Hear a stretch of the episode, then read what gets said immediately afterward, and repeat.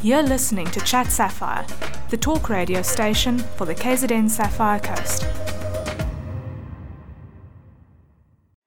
The severity of combined visual and auditory impairments means that deafblind people cannot automatically utilize services for people with visual impairments or with hearing impairments. Therefore, deafblindness causes extreme difficulties with regard to education, training, working life, social life, cultural activities, information in general, communication, and mobility. Deafblindness must therefore be regarded as a separate disability which requires special methods of communication, mobility, and special methods for coping with the functions of everyday life. Chat Sapphire is privileged to chat with Tracy Smith today. She is the chairperson of Deafblind SAKZN, and we are here at the Amanzimtoti Methodist Church, where Tracy is also part of the worship team as our much loved pianist. Hi, Tracy, and welcome to Chat Sapphire. Hi, T, and good morning, listeners. Tracy, won't you introduce yourself to the listeners and tell us a little bit about yourself? Certainly. I am Tracy Smith. I've been born blind. Uh, I had a problem with my optic nerve that stopped developing and then degenerated altogether. So I've been blind since birth. My eyes are perfectly normal, but the plugs aren't working. So I'm a member of the Fuse Glow Brigade. I went to school at Prinshof School and also at Pioneer School, which was very far away from home. Became a proofreader at Braille Services. Ironically, I studied to become a switchboard operator, but I was a proofreader. From where I became a Braille instructor, teaching Braille to blind people who lost their sight later in life. As I was studying to be a proofreader, I got qualified as a massage therapist because I didn't want to read books for the rest of my life. I'm fortunate to use that skill that I learned here in Toti in my massage practice, and I also have been involved in teaching music at Duna Heights. That is amazing, Tracy. You are just a bundle of energy and surprises. Um, the the massage thing. What what prompted you to do that? I love people, and I would like to help. It stemmed from wanting to to help and make things easier, make life easier for people. That is wonderful. And do you also find that it's something because it's something tactile? that um, it comes naturally to you even though sight is impaired? Yes, I think it's easier for me to focus on you because I'm not distracted by, by the visual and I can focus on you. And to me, the sense of touch is something that is underappreciated in, in our life. I definitely agree with you, and I'm going to be booking my relaxation massage with you soon. awesome. Tracy, let's talk a little bit about DBSA. What is Deafblind South Africa all about? Deafblind SA was formed in 1996. It stemmed from a desire to find a place for deaf-blind people to belong. According to statistics, there are about 900,000 deaf-blind people in South Africa, and it's hard for them to integrate in different organizations. They don't fit in with the blind because of their hearing loss. So they don't fit in with the deaf because they might need braille and somebody to teach them to navigate with a white cane. Mm. So Deafblind SA was established to serve as a voice for deafblind people, to find a place for them to belong, and to provide support for the deafblind people and their families and their caregivers. Now, in your introduction, you didn't actually tell us about your deafness or your hearing impairedness. Can you maybe just explain um, how deafblindness is defined? Because at the moment you can still hear me, but you are actually defined as deafblind. Oh, yes, of course. Um, my deafness is related to a deformity in my ear, which causes fluid to build up behind my eardrums. And so it fluctuates, my hearing fluctuates. Uh, throughout my, my growing years, I've had to have repeated grommets.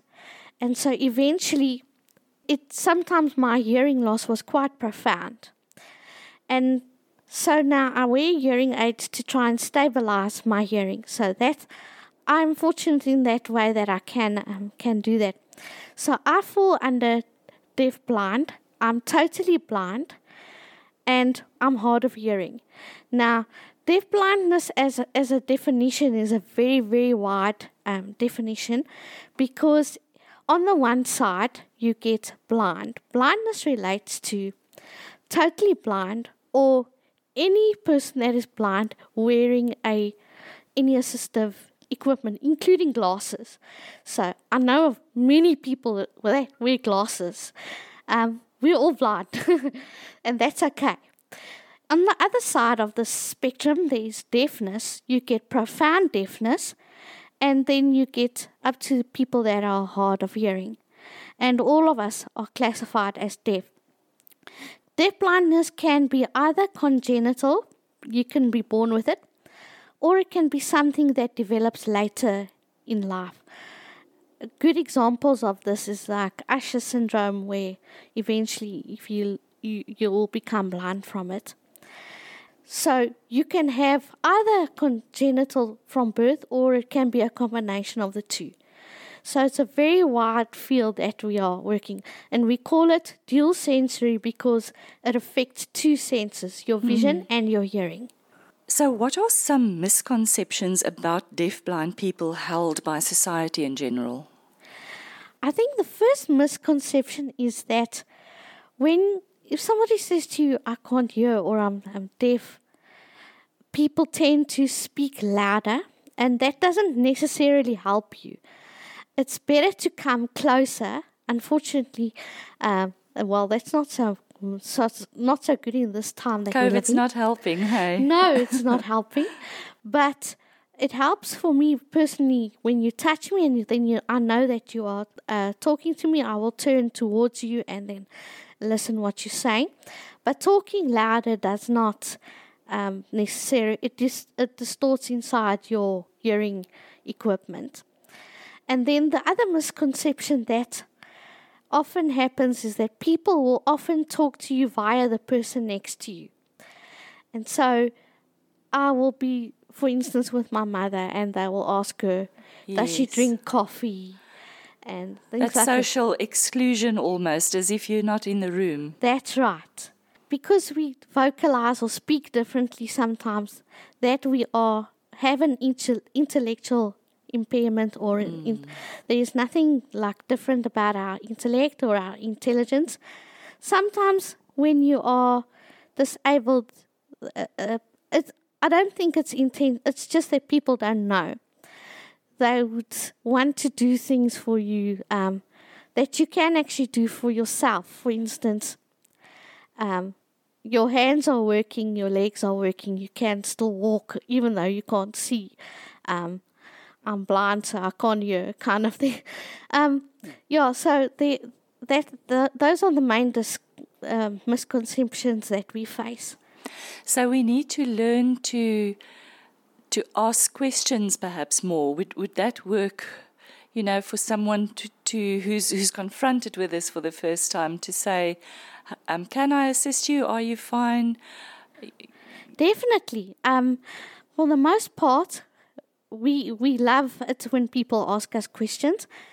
I think if you've been in a situation where you have asked a disabled person a question and they have been abrupt with you, um, I'm sorry.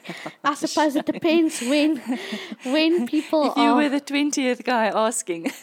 yeah, or, or it depends, yeah, on that and also where they how comfortable they are in their own skin. Mm. So it's okay to say, Can I ask you is it okay for me to ask you questions and things like that? But for my side I really don't I love it when people ask me questions. So what is your message to the deaf blind community themselves? to the deaf-blind community, I would like to say uh, we'd like to know where you are. We are your voice, you are the message. So we need you to come out and, and let us know where you are so that we can support you. And that is for all of KZN that we're speaking now. That's for all of KZN. And how can the community at large support you?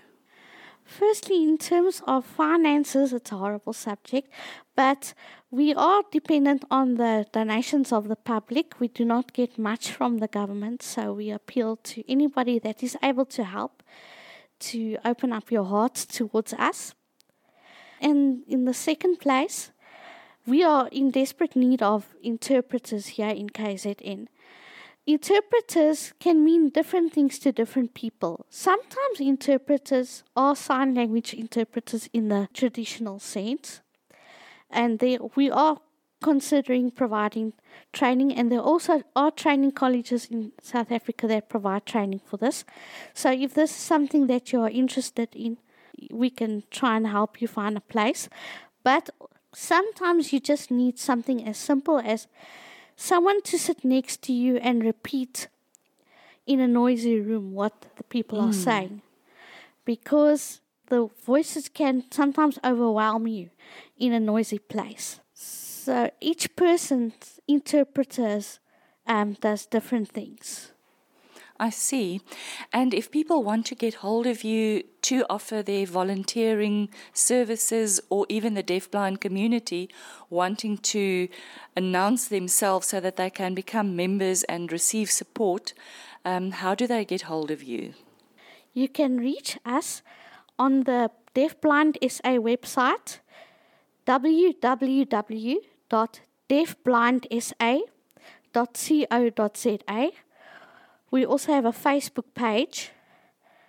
And then if you want to contact me directly, you can contact me on 081 468 0359. Tracy, thank you so much for speaking with Chat Sapphire today. I hope that your message will reach people in the deafblind community and more so reach people in the community at large to be more aware of your, your plight, um, the misconceptions, and how we can adjust our behaviors towards you guys, and just generally be compassionate and of more assistance to you. And thank you so much for while the church is not operating at the moment in the sanctuary, we remember your beautiful piano playing and we look forward to a time when we can enjoy that again. And thank you for all that you do in the community. Thank you so much for having me. Bye-bye. Bye.